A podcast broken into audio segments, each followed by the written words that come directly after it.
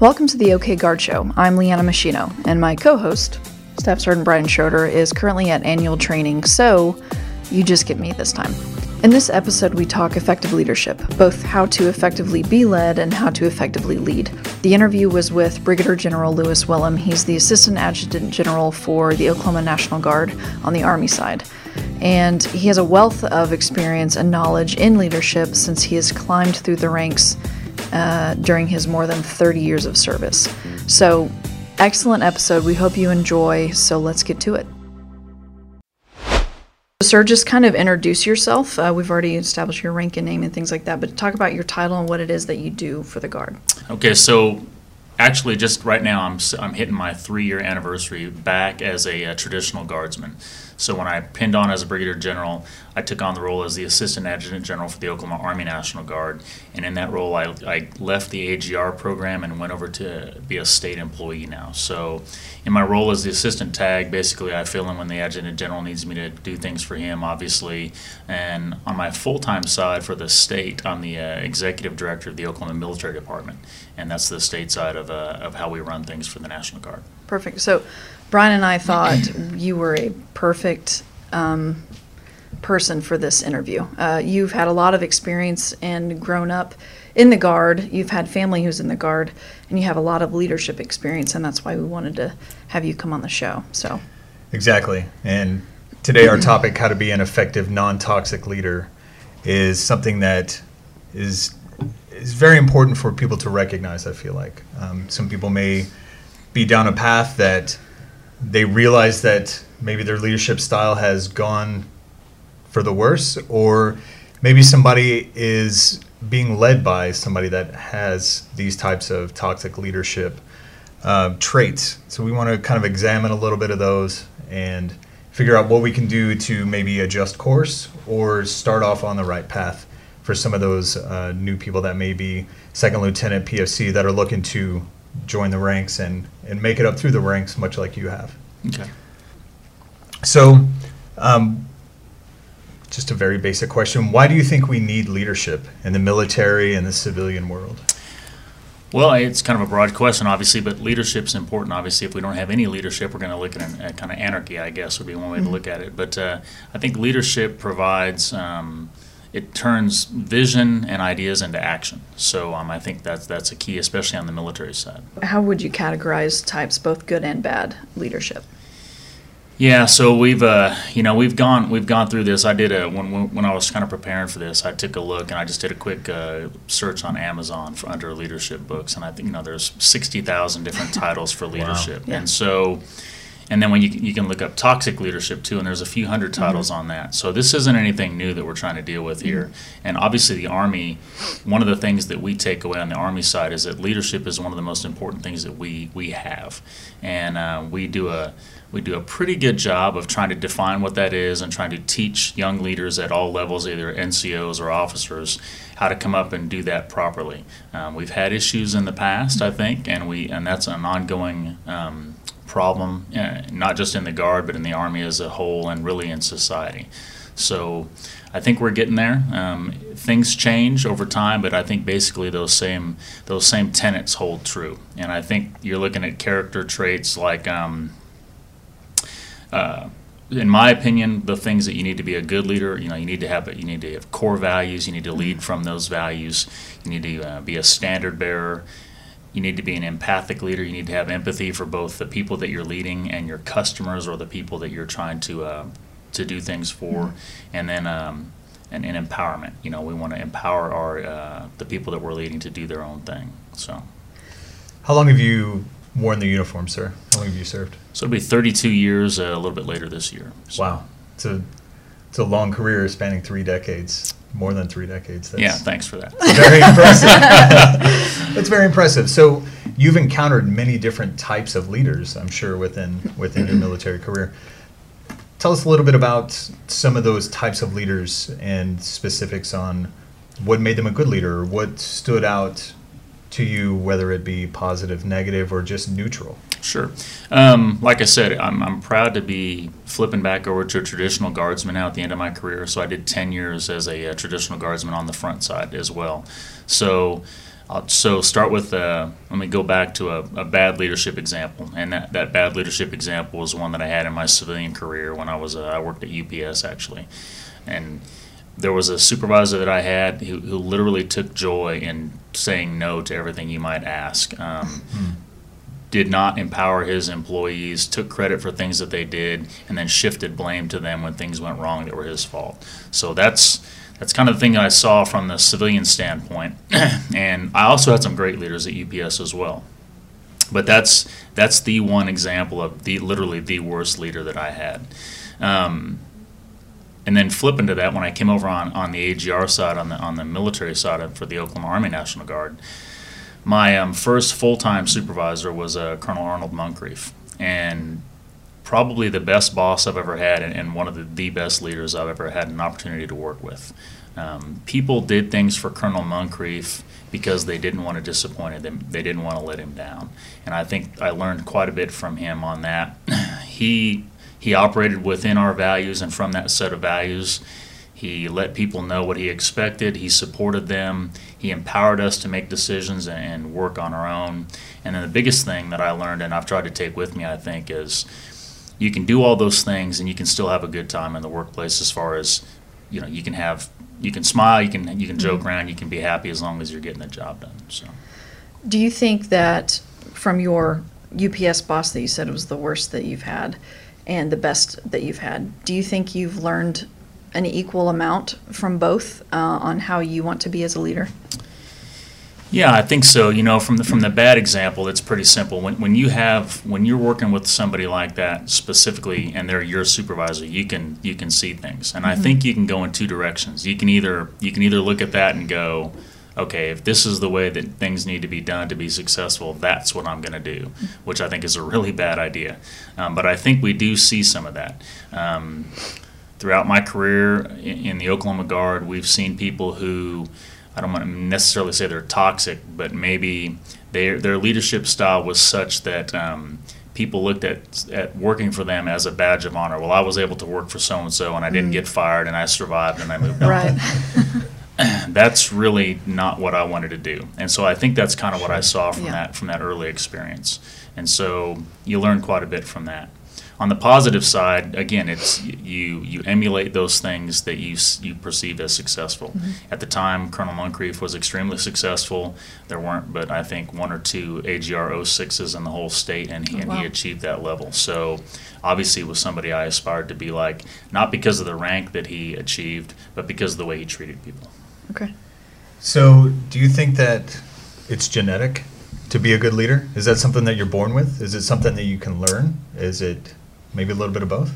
I think that's a you know that's always that question: Are leaders born or made? And I think um, I think you can go to any grade school or junior high or high school and see somebody, a child even, who just other people just cling to and watch, mm-hmm. and so obviously I think at that level those people tend to be extroverts, and children are kind of somewhat they're just kind of waiting to see somebody jump out and take the lead. Mm-hmm. Whether or not they turn into good leaders in the future, I don't know. So, but I do think that there are certain traits that people are just born with, and that, that are and they're going to have an advantage. But I also think that uh, leadership can be taught, and we try to do that in the military, in all branches of the military, and really you see that in uh, industry as well, in private industry. They'll, they'll have mentorship programs and programs where they try to bring people in to lead. So mm-hmm. I think it goes both ways, but it sure it surely can be taught. Okay. You you talked about um, what a, an effective leader needs. So if you if you were to build your perfect effective leader that's both a good leader and, and respected overall, how what what traits would you give that person? Yeah, and I so the biggest thing for me, and it goes back to those those core values that we have in as an organization. So on the Army side, it's you know we have the acronym leadership: loyalty, duty, respect, selfless service, honor, integrity, and personal courage. Those things are extremely important for me, and I think for all of us. On the Air Force side, it's it's a little simpler. There's only three for whatever reason, but it's uh, integrity first, service before self, and excellence in all we do. Okay. I think from if you start with that that's that's your key. You mm-hmm. have to have those as a, as a good leader, regardless of if you're a squad leader, a team leader, or battalion or brigade commander. You've got to start with those values. And I think from that standpoint, then it's can you communicate what your intent is? And so if you have those strong values and you can communicate what your intent is, and then, then you empower your folks to make those decisions at their level, and, and that's where that, those are the those are the, the big three things I think. You have to be values driven, you have to be able to communicate your intent, and then you have to empower your folks below you. I'm going to go off a l- script just a little bit. You talk about empowerment. How do you empower someone? Yeah, so um, empowerment is extremely important, and, I, and I'll tell you, I'm gonna I'm gonna read a little bit from. Um, I talked about how the the Army in general really tries to focus on leadership, and so um, I think it's 2012 document, uh, the Army Doctrine Publication ADP 6-0, and it's about mission command, and I'll just read it verbatim. Uh, mission command is the exercise of authority and direction by the commander using mission orders to enable disciplined initiative within the commander's intent to empower agile and adaptive leaders in the conduct of unified land operations. Now, so what the hell does that So now if you're Right. talking to your Army grandma. yeah. so so my the point in reading that is is the army spends a lot of time in developing these methods and a lot of times I laugh you know the army's been around a long time. If you follow their their guidelines typically you're going to be okay but that stuff's really hard to filter through. But it, what it really comes down to is General Dempsey was the driver behind this and he had three um, three basically principles, and those were commander's intent, mission type orders, and decentralized execution. So that's a little bit better. So that what I talked about was commander's intent was that's ex, you know being able to communicate what the what the mission is. Uh, the mission type orders that's just fragos and, and op orders, etc. The decentralized execution piece is where we get into the empowerment part. Um, so it's real simple. If I can tell you what my intent is, and then let you at your level execute that intent, then then, then I've, I've empowered you to do your job.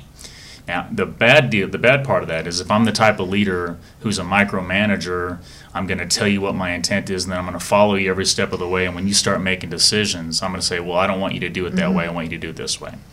Or if I'm a bully and I tell you to execute my intent, and you go off and execute the intent, and it fails for whatever reason, and I just lambast you and, and embarrass you in front of your peers, then that, that's not effective either. Mm-hmm. And so there's a lot of things that come into that. So the empowerment piece, there's a lot of trust that has to be built.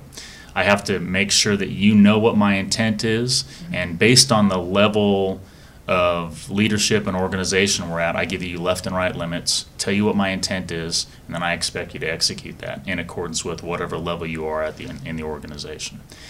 It takes a lot of trust, um, and it's actually pretty hard too. I mean, it's easy to micromanage. It's hard to give people guidance and let them go. there, there's this idea that trust can be done in two ways, whether it's earned or you automatically give someone trust and then it's like giving them rope, giving them slack. What what is most effective? Because trusting immediately, I feel like, is a quicker, more effective way, but there's also more risk. So, which side of the Well, so that's I think so. One thing I love about the Army is that we have a hierarchy.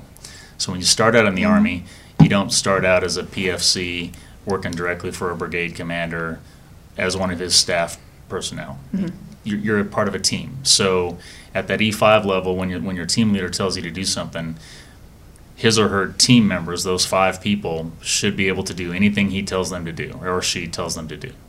And so when I get somebody, if I get an E7 that comes and works for me and I'm a company commander, I should expect that that E7 has all the tools and all the skills and all the all the requirements that he or she has to have to execute whatever I tell them to do.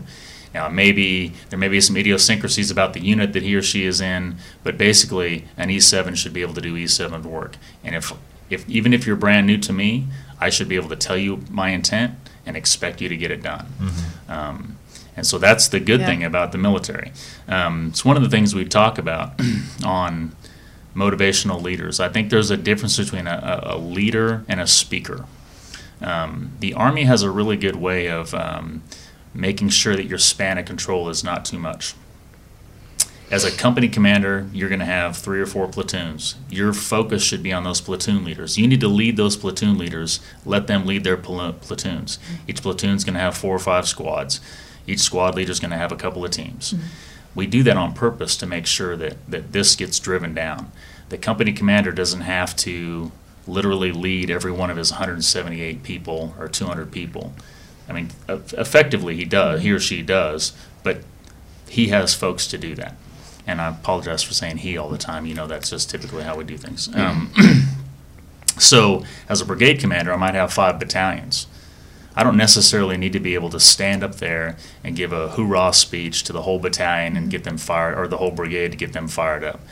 The people that can do that, God bless them, because they're much better at that than I am. I'm better at being able to um, talk to my direct reports in, a, in kind of a smaller setting, tell my focus and what my intent is, and try to motivate them to then do that for their folks. The people who can stand up in front of those large groups, some of those people are both excellent leaders and great motivational speakers. Sometimes they're just great motivational speakers, and they might be toxic or, or kind of a mess when they get down to the lower levels. Right. Perfect. So, you've kind of described a few different types of leaders, uh, some positive and, and negative. Um, so, what what does somebody do to find their leadership style? If you're a new E5 or even a E4, E3 wanting to get to that level, or you're just recently commissioned and, and you've got a bunch of people under you and you don't know what to do, uh, other than reading a lot of self help help books, how do you recommend one going out and trying to find their leadership style? You know, what be, beware of the self-help books. I mean, I you know, I, I was laughing as I was uh, getting ready to come over. I, I, glanced down. There's a there's a leadership book holding up my my uh, screen on my computer. So I mean, it just kind of depends. Some of them some of them are useful and some of them are not. Like I said, there's sixty thousand titles out there. Um, basically, it's it's pretty simple. It, it's trial and error. The Army or the Air Force or the Navy or the Marine Corps, we don't commission you or make you an NCO and immediately put you in charge of a large formation and give you a huge undertaking to go through. Sometimes in combat, you know, you see that happen in combat, but um, typically we kind of bring you along slowly into that process. So it's literally a, a, a trial and error. When you start out at a younger level in the in the military, you'll try different things, and some things will work and some things won't. Um, great example of that for me is, as I mentioned, I prefer smaller groups. So when I became a battalion commander, I did try to do that hoorah, large formation type speech. It pretty much fell flat. So not my style. Mm-hmm. And so I, I just I took that. Again, one of the things I talk about is self awareness. You need to be a little bit aware of what your uh, capabilities are, what your strengths and weaknesses are. That was not a strength of mine. So I didn't do that again. Mm. And so it was actually at an AT period. So I throttled back, re- refocused my efforts on my staff and my company commanders, and things worked out much better. How did how did you learn like okay that that fell flat? Was it your peers or your subordinates saying, "Hey, sir," or could you just tell? Like it's literally self awareness of okay. looking out, looking out at the uh, at the audience and and a look of bewilderment because a lot of those folks knew me, but mm. I had never tried that before. Right. And so um, it was just a you know I, think I've I think most people would love to be able to be that person that mm-hmm. stands up there and addresses that large crowd and gets people cheering. The Independence Day speech where absolutely. everyone's pumped. yeah, okay. it's just not me. I'm a better writer than a speaker, so I, I you know I always typically have notes or crib mm. sheets, something like that. And so that's that self awareness piece. You just got to mm. figure that out. And um, you know I've got a list of some tips, and that's one of those tips. You got to know your strengths and weaknesses, mm. and sometimes it takes a while to figure that out. And one of the hardest things I have um, for people to understand is that we're all on a bell curve. So General Thompson's got six general officers. You know, you put us on a bell curve. There's there's two at the top, two at the bottom, and two in the middle. Now the two at the bottom, they still might be better than any of Arkansas's generals or, or California's generals, but for his group, they're still at the bottom. And so you got to be aware of kind of where you are on that hierarchy. At least have an idea. Um, we talk about OERs and NCOERs, how they're all overinflated. If everybody thinks they're in the top 10%, then, then there's probably a problem. So it's really difficult sometimes to look inside and see where you really are on mm-hmm. that on that bell curve. So, using that same analogy, if if you are at the bottom of the bell curve, you're you're new in, and I'm not just talking general level, sure. but just everybody. Um, how do you how do you get that experience to get to that mid part of the bell or the top of the, the bell curve? You force yourself out there. You you demand people listen to you. do you bully your way in like you were saying? Do you lead from the back? Do you lead from the front? How how does one get experience as a leader to figure out how to how to shape their leadership style? Yeah, you know, it's actually easier at the at the lower level. So when you're a, when you're a company commander, if if you get an, an OER that says you know you're not a great company commander, I mean, because it's simple. If the if your brigade commander's got 15 companies, somebody's going to be in the bottom 2 mm-hmm. or three, and I think at that point you have some decisions to make. You're either gonna you're either gonna continue on and do this, or you're gonna just call it in. And so, like I said, you can teach this stuff. And so the problem is sometimes folks are a little bit hesitant to reach out to their um, immediate superiors and ask for some mentorship. And so we've typically done a bad job of maybe masking some of that poor performance by saying, you know, OERs will come out and say you're fine, but in reality, behind closed doors, people will say that officer isn't really that great. Right. So that you have to be able to reach out and ask for mentorship. Uh, we have the 360 peer evaluations. You know, you, mm-hmm. we're supposed to do those anyway. So you can you can reach out. You can list all your fellow company commanders and have them do those uh, peer evaluations and kind of you can see where you stand among their level. But it's really then a matter of uh, self improvement. You know, we offer schools. Uh, we offer the, you know, you can find the mentorship piece, but um, it, it really then it is incumbent upon them. If you have a good mentor, um, oftentimes I've been able to mentor folks and I've been able to give them some guidance. These are some schools you need to have. You need to step back out of command and, and take a staff position and, and do some things like that. I will tell you the the key on on the, that leadership piece at the younger level is regardless of what position you're in, is to work your tail off in that job. Because you've all, you all have seen this. How do we reward hard work? With more work, mm-hmm. and so if you're doing a good job in the job that you're doing, we're gonna we're gonna then give you more responsibility and then more projects to work on, and eventually, those projects are gonna be you're going to be leading more people when those when those projects. And so if you do a good job, you're going to get more work, and then you're going to get more responsibility. So. Okay. Fun. That's Yeah. always the best part. Working for more work. No. Well, yeah. But it's a compliment, Right. even if, you know, It is, and I'll, I'll, I'll give you I'll give you a great example, and I'll, I'll throw his name out there. This Friday, we're going to uh, promote Lars Ostervold to uh, full bird colonel up in uh, Broken Arrow. Um, Lars is one of our few traditional officers who has a normal job working for a company um, that's not government related. I mean, technically his company is government related, but it, it's a private company that he works for. Um, he was a battalion commander for, I think, five plus years. While he was a battalion commander, we sent him to the uh, the War College in dis- distance learning mode, which is much harder than the mode I got to go to. And then, so he's a battalion commander. We're making him do the War College, and oh, by the way, he's got a full time civilian job. That's he's where he's responsible for a lot of stuff. You know, yeah. that's, so that's a perfect example. Hey, you're doing a great job as battalion commander. I think we think you have a great future. Oh, by the way, here, take on this two-year project of doing the War College while you're doing that. And so it's a good example. He's a great mm-hmm. leader. He's a great officer. He's got great potential. But we rewarded him by forcing him to stay in battalion command and doing the War College. So. So on the mentality side of that, I assume someone would need to see that as rather than more work is being piled on me, it's more of a as a good leader, they see trust in me. Mm-hmm. They want me to help build this particular thing or these many things because they have trust in me. Is and is that the right mental state to go go with on that? Yeah, I think so. But you also, and again, I, I think he would have had the trust. You know, they don't know necessarily, but you also can sometimes say, "This might be too much," and and that's where our fear is, I think, going forward in the Guard. We've talked about an operational reserve versus a strategic reserve. Mm-hmm. And we are asking an awful lot of our traditional uh, men and women uh, to, to do what we ask them to do. It's, it's, becoming, it's becoming really tough. And so you take somebody that has that uh, mentality of no fail, and it's really difficult for them to step up and say, hey, sir or ma'am, you know, I'd prefer to delay this until I come out of command, or I, I, I really can't do this my home life, my work, and everything at mm-hmm. once. So again, that comes back to that uh, self-awareness. If he or she thinks they can do it, it may be some short term pain, but there's going to be some long term gain. So it's Okay. it's just individual. Did you hear about the $20,000 reenlistment bonus?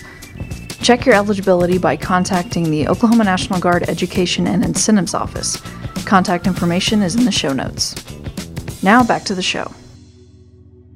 When you first commissioned, I won't say how long ago, we've already discussed this, um, but when you first started out, the Army, the military as a whole was completely different. Leadership styles, they're, they're kind of generic styles that, that will carry out throughout time. However, the main style may be different than how it is today, you being at, at the, the top levels of leadership here in the Oklahoma National Guard.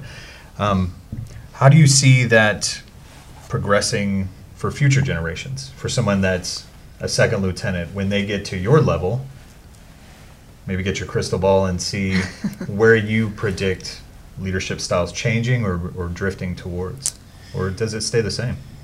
Yeah, I think you know style probably stays the same. I mean, you're gonna you're gonna things are gonna morph a little bit, but um, when, when you look back throughout history, the, the successful military leaders are probably all very similar. Um, we talked about how some can be somewhat toxic. I think toxic leaders can get stuff done over the short period of time. It's just that they they they cause a lot of damage in getting that done, mm-hmm. and and they're they're typically not going to be successful for a mm-hmm. long period of time. So if I if I need to do something today right now, I can I can force you guys to do whatever I want because of my rank, but that's not going to last. I can't, I, and I wouldn't do that. But I, mm-hmm. it's just not something that's going to last.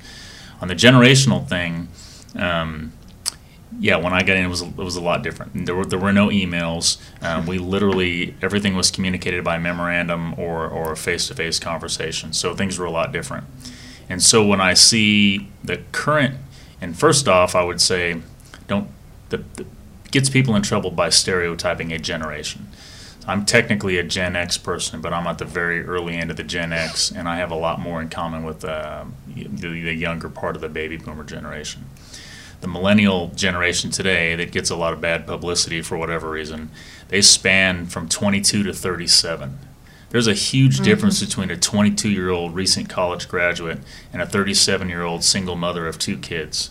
I mean, that's so to, to put paint them all with the same brush is a little bit ridiculous. Sure.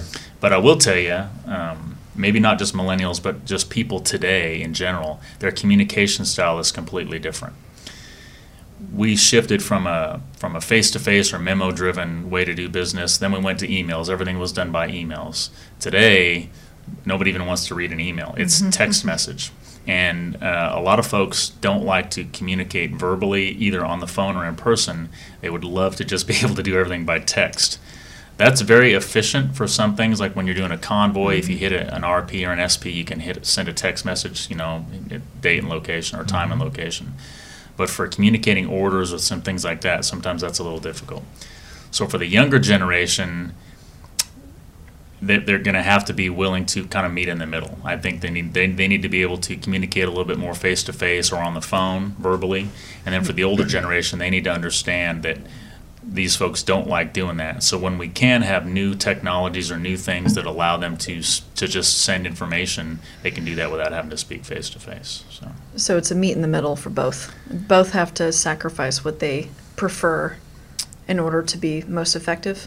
Yeah, I think so, and and part of that is a lot of things go like that. Um, when you're in certain roles, you can you can do certain things. When you're a staff officer, maybe you can you can rely more on text messaging or emails or, or traffic that's not as important. When you're a commander, I think there's there's a requirement to do some of that face to face. When you're a first sergeant, obviously you have to do some face to face stuff. You know, so it kind of depends on your role. What do you think the military is doing to adapt to the generation, the technology, and all that stuff? And what do you also think they should do to adapt and be most effective?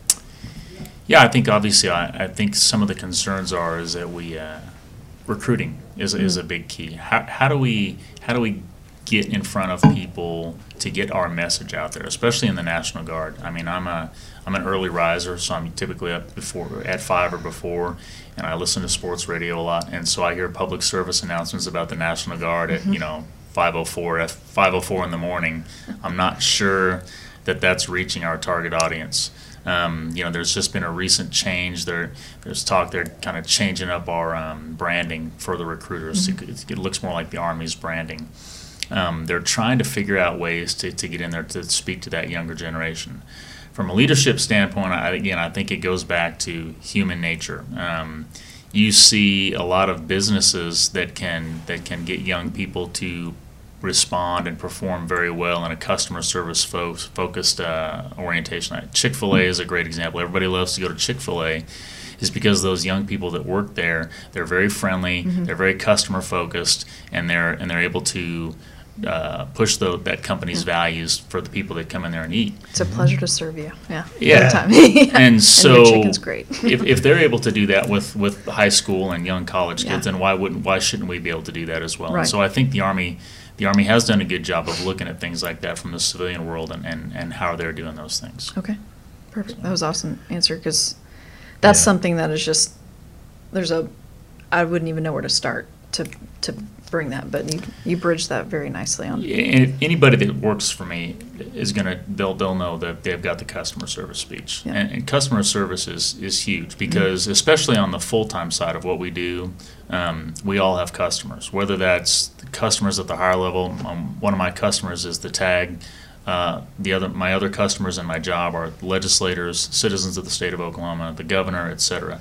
So I've got to keep them happy, but I've also got customers from the bottom side. My state employees that come up, the soldiers that I deal with, the airmen that I deal with, they're also customers. And so the customer service piece of what we do is huge.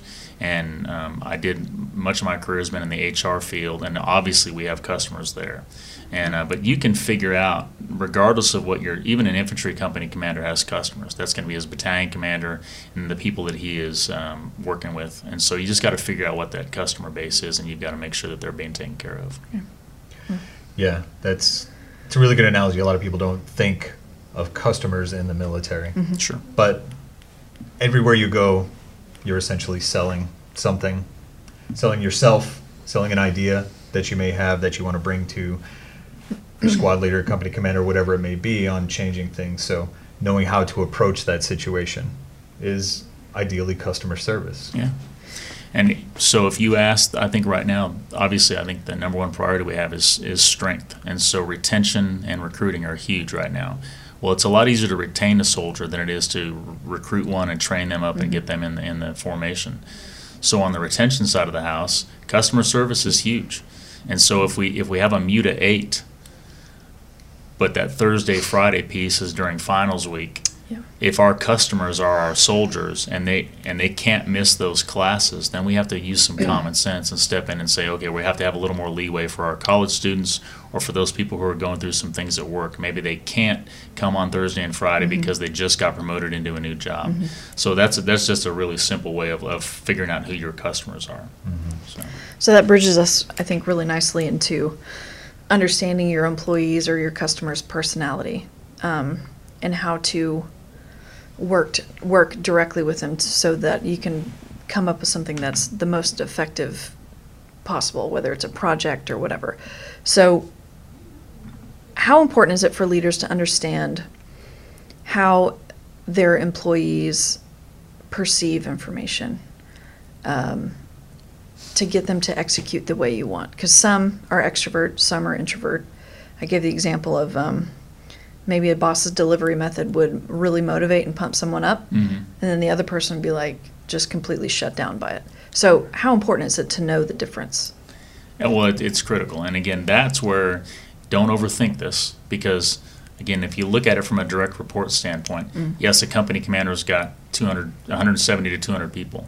He doesn't need to communicate with each of those people individually.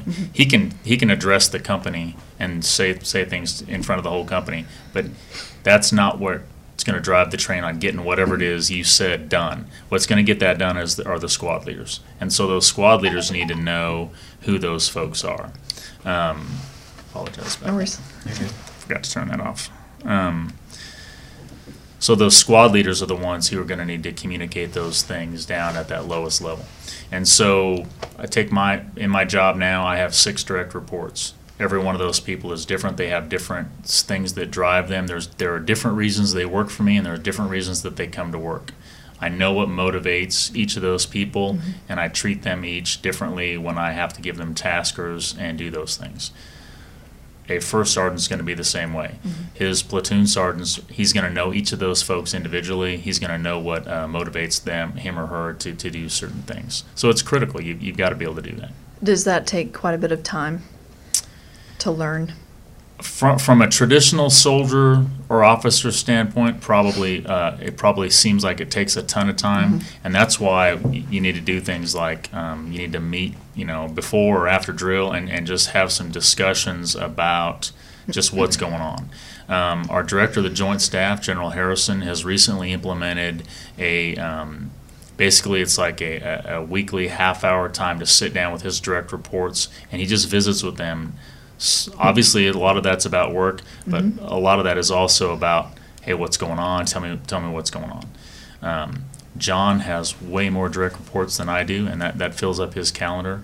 But for for the for our normal span of control between five and eight people, I think that's pretty easily done.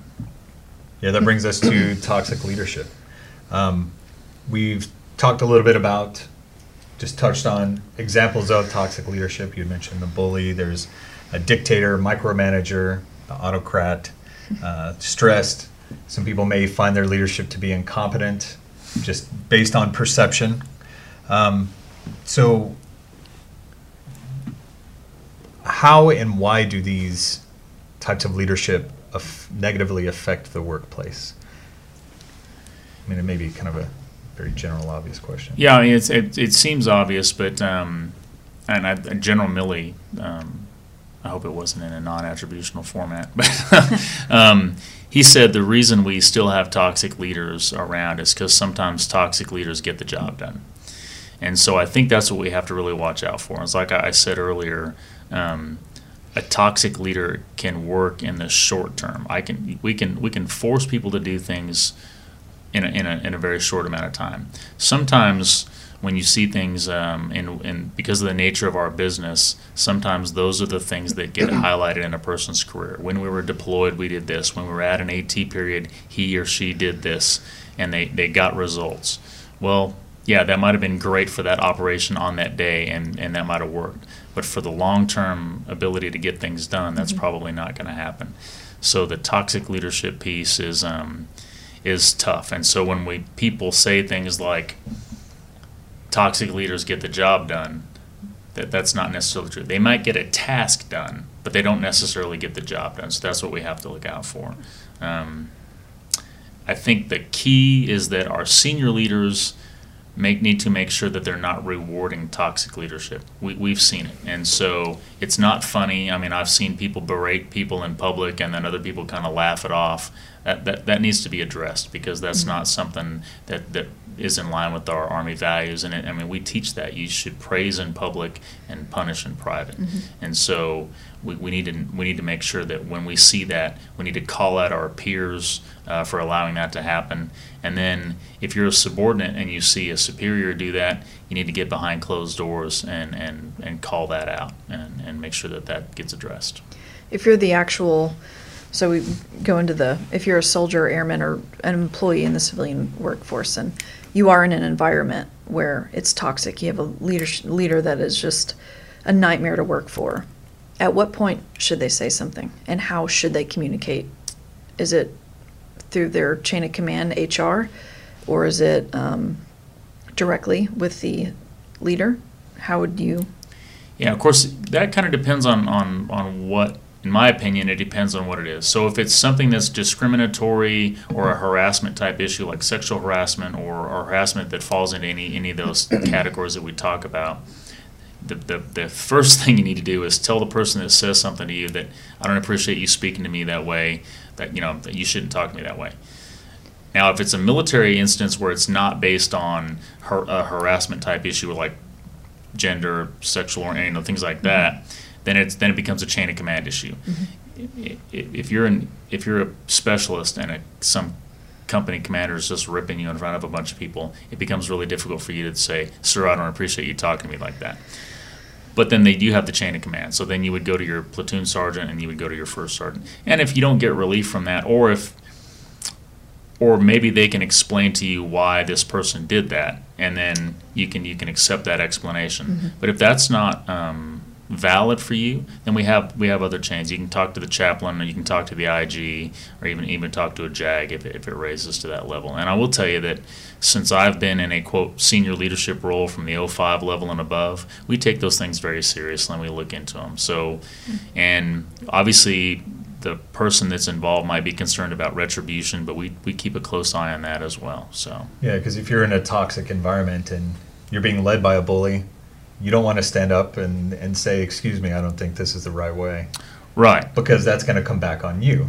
sure. You know, Yeah. ultimately. So, knowing the right channels and the right paths to to go is very important because you can't fight fire with fire in this instance. No, because the ranks rank still has its privileges. Exactly. And so, but that's that's where it comes into that deal of. Hopefully, if you're a leader and that happens to you, when I say leader, I'm talking about NCOs or above. Then you have those other mentors you can go to and say, "Hey, so and so said this to me. How do you take this?" And then you can kind of bounce that off, bounce those ideas off some other folks as well. How can you give someone comfort in knowing they have that chain of command? There's not going to be any um, negative consequences to you coming forward about something. We know sexual assault and harassment and things like that. We absolutely that that is something that people should know. Hey, go to your chain of command. Don't be afraid to do it. And there Mhm. will not be negative consequences.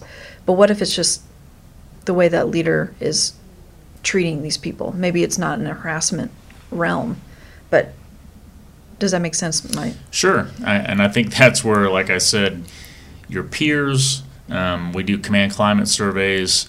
Um, you can, based on the level of the organization that that's happening at, that that's kind of where you need to go. Um, the IG is always a, a good route if you've tried the chain of command. Obviously, the, typically the IG is going to tell you, have you talked to your first sergeant about this? And what you don't want, or what you hope from, from our level, what we hope doesn't happen is you hope that you don't have a commander and a senior NCO that have that same mindset, because that's when sometimes things can get stopped. Um, and if that's the case, as hard as it is, they need to go outside their immediate chain of command and go to the brigade chain of command or even the state chain of command. I think sergeant majors typically always have an open door policy, and that uh, I know it takes a lot of guts for a soldier to go up to a sergeant major. Um, officers, you know, we can typically typically go the XO route, or we can just talk to somebody on that side. So, but it is difficult to get that across, and that's incumbent upon us as senior leaders to ensure that those things don't happen, that retribution doesn't happen, and, and retaliation doesn't happen. So, what about outside of the military? The guard, we it's it's two hats that we wear. You know, we have civilian jobs and we also have military obligations. The military, it's very kind of straightforward. We have that chain of command and those channels that we can use. What if you have a micromanaging boss in the civilian world? How do you? And they're not harassing. They're just very nitpicky and on you. They give you a task and they just control it the entire way. How do you address a leader that that's in that position?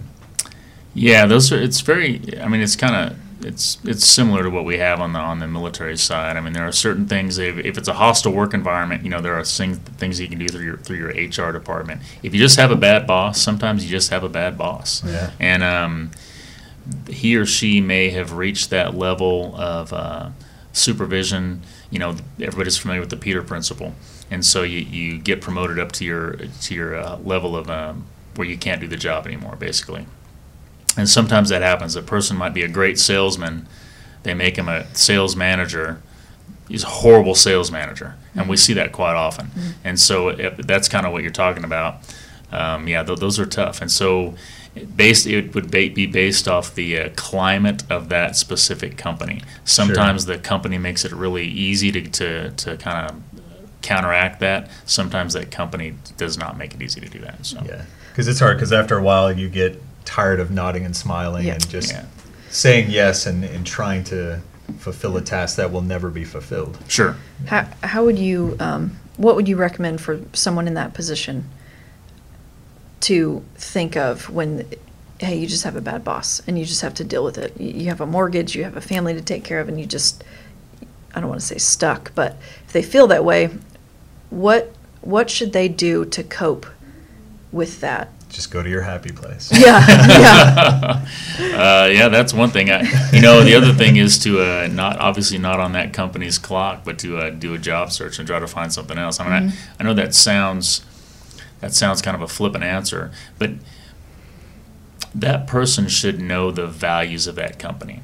So if, if I work for company X and I know and I can see their, their mission statement and their, what their core values are, if this supervisor does not have those core values and if he or she isn't leading me in the fashion that supposedly that company is uh, supposed to be living by, well then maybe I have I have an, an ability to go around that person and talk. And again, the HR office is extremely important in this instance. You just go talk to the HR person and say, hey, here's what's going on. And you may not be the only person that's gone that route and made those complaints. And so if they get enough of those, then they can act on them. If the company that you're working for doesn't have a mission statement, doesn't have a list of what they value and what they do, then maybe you just need to go find a better job. That um, I know that's again that seems easy, but maybe you need to find a place that can that you'll better fit into. Okay. Yeah. It's almost like choosing happiness because things a toxic environment can cause just severe anxiety in someone and over time that could do harm to them to their family any of their friends loved ones the work environment Yeah, Um, I, you know, personal example of my my youngest daughter uh, was working for a place. Uh, she's married to a Coast Guardsman, and so they moved out of state, and uh, she got a job pretty quickly uh, in this other state. Um, a little bit different job than what she expected, and the the company really didn't have the same values that she does, and it's it was a fairly high stress position, and so she worked there for uh, two years, but it was just eating at her almost every night, and so my my my suggestion to her was find another job. And um, and she did, and she's in another job now and is much happier. Uh, about the same pay, you know, which really wasn't the big deal. I think she would have taken a pay cut to get out of that other environment. Um, that's just a good example. I mean, right now we're fairly lucky that unemployment rate is low, and so I would I would think that you could find something. Um, it's just, but that's that's it's easy for me to say that, but Yeah. it's extremely difficult to be in that situation. I understand that. Yeah, and but it's also important to I think to recognize if it's the boss or if it's you. Are you the one that's having a hard time working for people because you want to be the boss and mm-hmm. since that person that you're working for isn't great, so well I'll go find somewhere else to work. Versus two years is a long time to work for a boss and, and try different avenues to make it work. And that that I think is very important as well, rather than just straight giving up when somebody crosses your path that you don't like. Yeah. Well, you know, and, and I'll, have I'll dedication in it. throw something out. I, I, I'm almost positive it was Carl Bayer that, that coined this phrase the other day because I was talking about this opportunity to come and talk on the mm-hmm. podcast, and I said it was about toxic leadership, and we talked about toxic followers. And so, eh, you know, like that comes into that self awareness piece. Don't be a toxic follower. You know, on the military side, it's easy. If it's a legal and lawful order, as bad as it may be, you need to do that. Mm-hmm. Mm-hmm. Um, on the civilian side, it's a little different, so you have to be careful on, on what they're trying to get you to do. But yeah, if um, if if you have if you've been unhappy with your last five bosses, yeah, it might be you. It might not be the bosses. Yeah, yeah, yeah. And so that's just something to be aware of. yeah. just go start your own company yeah, exactly. Work for I'm sure. That, I'm Right, sure a lot of Yeah. successful people have, have done that too. Yeah. How how can a leader recognize these traits, these negative traits uh, in themselves, and if they're able to, is it too late for them to change? So like a narcissist, where a narcissist is never going to recognize that they're a Yeah. narcissist, right? This is just part of their traits. Yeah, something would have Yeah. to huge would have to happen for them to be self-aware that oh, this is me. Right. But if someone has the ability to to see that in themselves, like, hey, I just I just micromanaged my employees for this project. or if How one of their can they- peers pull them aside and say, "Hey, Yeah. the way you handled Yeah. this, maybe next time." Yeah, and so I, I think that's uh, so it's a great point. Yeah, number one, a narcissist probably is never going to do that, and so that I mean I think that's close to a mental illness, so or a behavioral health issue, so that's something they need to deal with through therapy. But um, um, so there are always again they- so self awareness and self improvement. So if you truly desire to improve your performance, you can do that, and. And again, I hate to throw back always to the Army has done this before, but the Army has been around a long time. The Army National Guard obviously has been around even longer, but there's methods for everything. Mm-hmm. So you have an OER, and I'm going to say uh, on the officer side, you have an OER, you have an OER support form, you have the 360 review. There are plenty of tools that are that are in place for you to be self-aware uh, of what um, your performance is. You have your peers, you have your superiors talking to you offline. Hopefully, you have a mentor that can talk you through some of this stuff. The Army has put a framework in place. If you follow what the Army tells you to do, you will probably be successful, or, or at least have a, a better chance at being successful. Where we get into trouble is, um, and this is something we need to hold each other accountable for, as well as you guys need to hold each other accountable. Um, you need to be candid and honest on those evaluations. Um, if somebody has some traits that worry you, I know it stings. Nobody likes to be confrontation, conf- confrontational or put bad comments on a, an evaluation, but you have to do it because you have to understand you as a leader aren't necessarily beholden to that subordinate, that single subordinate, but to whoever he or she is commanding. Yeah. And so if that person is responsible for a 200 person company, you're you know you don't you don't own loyalty to that person you owe loyalty to the organization Right. and so you just it, it's it's tough but then you have to be honest and candid with that person here's where you've fallen short and then as a mentor or as a leader if the person is salvageable and most people are then these are the things you need to do to improve so it can be done it's just a matter of if they're willing to, to look at that and, and if they want to improve Yeah. Sure. Catching it early. earlier the better Developing Yeah. tho- those mentors that may see those traits, like you were saying, and help reshape thought process or approach when dealing with other people. Yeah, and then hopefully we're not rewarding poor performance. You know, Mhm. when and again, if um, the performance piece, if if if the boss's number one priority is is strength and strength, are we going to reward the company commander who saves everybody, but they can half of them can't pass a PT test and, and they and they don't meet the standards, and you've got some folks who are drug abusers and things like mm-hmm. that, or are you going to reward the person who maybe fell a little bit short of meeting their recruiting and retention goals, but their company's clean, their folks pass a PT test, their mm-hmm. readiness levels are, are high. So we as senior leaders need to make sure that we're not rewarding the bad performers on that from that level. Yeah, it's. I think that's a good point because when you hear toxic leadership, you think the bully, the micromanager, Mhm. but you don't necessarily think that. Well, all of my people are great, so they all get outstanding reviews. Yeah. That's that in itself is a toxic leader as well. Correct. Yeah. So again, I, if you if you look at our values, l- loyalty is one that people sometimes confuse. I'm, I'm not loyal to you. I'm not loyal to John or Jack or Jill. I'm loyal to the organization in the United States of America and the state of Oklahoma. Mm-hmm. So, am I doing what the right thing is for the agency, the organization, and, and those those pieces? And I think some people have misplaced loyalty. They feel loyal to a certain commander or a mm-hmm. certain person. That's not what that. That's not what the value of loyalty means. And that can be Yes, difficult in yeah. the guard because it's a very family oriented organization. Sure. So you may be in the same unit with somebody Yeah. for your entire career. Active duty is different. Mhm. You know, you get moved around every two, three years, so you don't have that opportunity to build those same strong bonds that you do in the guard. Yeah, and I think sometimes we see leaders get into a little bit of trouble where they've done a, a whole lot of great things for the organization, and then they'll make a mistake later in their career, and people are unwilling to call that person out for that mistake, and so they'll Yeah. kind of just say, "Well, you know, he or she has been so great on these other things, we're going to let that slide." Mhm. And then what that happens is, then some of our younger folks who haven't been with that person for the last 30 or 40 years, all they see is this horrible mistake and the person doesn't get punished. And so then that sets a bad precedent. Yeah, yeah.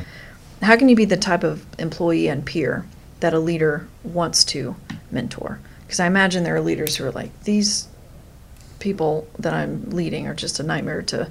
I mean, it's, you know, two way street. So how can you be a an employee and a peer that someone wants to lead? Yeah, that goes back to the uh, toxic follower uh, comment that I had Mhm. earlier. And so, and I don't know who said this, but basically, you know, 90% of life is showing up. Mm. And, you know, and so if, if, if people come to work, obviously, be fairly competent at your job, and don't be a jerk. I mean, if you do those three things, you're going to be successful in our organization. And um, you know, each one of those has a little bit of a different variance of, of what what that counts for. But I mean, it's it's very some of the same traits that we look for in, in leaders are the same things we look for in every employee. Mm-hmm. You know, stand by the values, meet the standards, and then when you're given that opportunity, if you have a boss that empowers you to do something, take the reins and, and go do it. Don't ask for you know too much guidance and direction because then you're just asking to be micromanaged. Yeah. Most of us don't want to be told what to do every step of the way. We want to be able to give me some direction and then mm-hmm. get out of my way. Yeah. But but not everybody is like that. All right. We've all had employees where, man, you give them a task, and, and if you're not pushing them and pushing them and pushing them, they're just not going to do it, and Right. and that's as frustrating as anything else. So I think we're at, if there's anything you feel that's pertinent to this subject that you would like to add that we may have not covered. um, you know, I think uh, well, first off, I appreciate the opportunity. Thank you guys for having me. Yeah, thanks for being Yeah, here. absolutely. You bet. And I think it's kind of what I can't focus enough. So um, on on on our values in 2000, General Mattis, who was the Secretary of Defense, um, I guess Secretary Mattis, um, you know, he came out with ba- in back-to-back years. He sent a letter to the entire force about ethics. Um, in 2017, he talked about uh, making sure that we stayed in the ethical midfield. So, in a football analogy, basically, he wants us to run down the middle of the field, not get too close to the sidelines, where if we have a misstep, we're out of bounds ethically. And then in 2018, he followed that up with a uh, with a second letter again to the entire military force that talked about um, he wants admired leaders who coach and inspire, building a foundation of trust, and then remembering that accountability matters. And so again, this is coming from the Secretary of Defense, Yeah. and so he's concerned about our ethical standing, and I think that's something we all need to be concerned about as leaders and and as just members of the military in general. We are very fortunate in um, 2019 to still have the full support of our citizenry. Um, we all get thanked for our service anytime we're in uniform, um, but it's been almost 20 years since we've been at war, and it's a different type of war than this country's ever seen. And so I think that we have to be very vigilant in maintaining the standards that we expect. And so when I talk about leading from a position of values, that is incredibly important. So our Army values, we have to we have to know what those are, and we have to make sure that everything we do coincides with those Army values. Uh, the Air Force's values again are simple and they're out there. Same thing on their front. So if you're making a decision and if you're trying to lead people and your decisions and your leadership style or what you're trying to get them to do, if they run counter to those values, then you're wrong. And uh, we need to ensure it going forward that, that we, we hold everybody to that standard. That's key. Great. That's perfect. I, again, think you are the perfect person for this Oh. interview. So, Yeah. Thanks again Yeah. for joining us here. And yeah, this is wonderful. It's a wonderful conversation. I definitely learned a lot about Mhm. leadership and, and you know things to focus on, being self-aware, Mhm. but also as one that's being led by people too. How I can approach my leadership and what to expect from them and, and take their guidance, how to take their guidance. So Great. yeah, thank you very much. Yeah. Appreciate it. Thank My you, sir. honor. thank you for listening to today's episode. We hope you enjoyed it. I know that Brian and myself got a lot out of the actual interview. Um, next episode is going to be over TRICARE, and we talk primarily TRICARE Reserve Select for our M Day soldiers and airmen. Lot of great information, so stay tuned for next month's episode, and it airs on July 17th. So we'll see you then.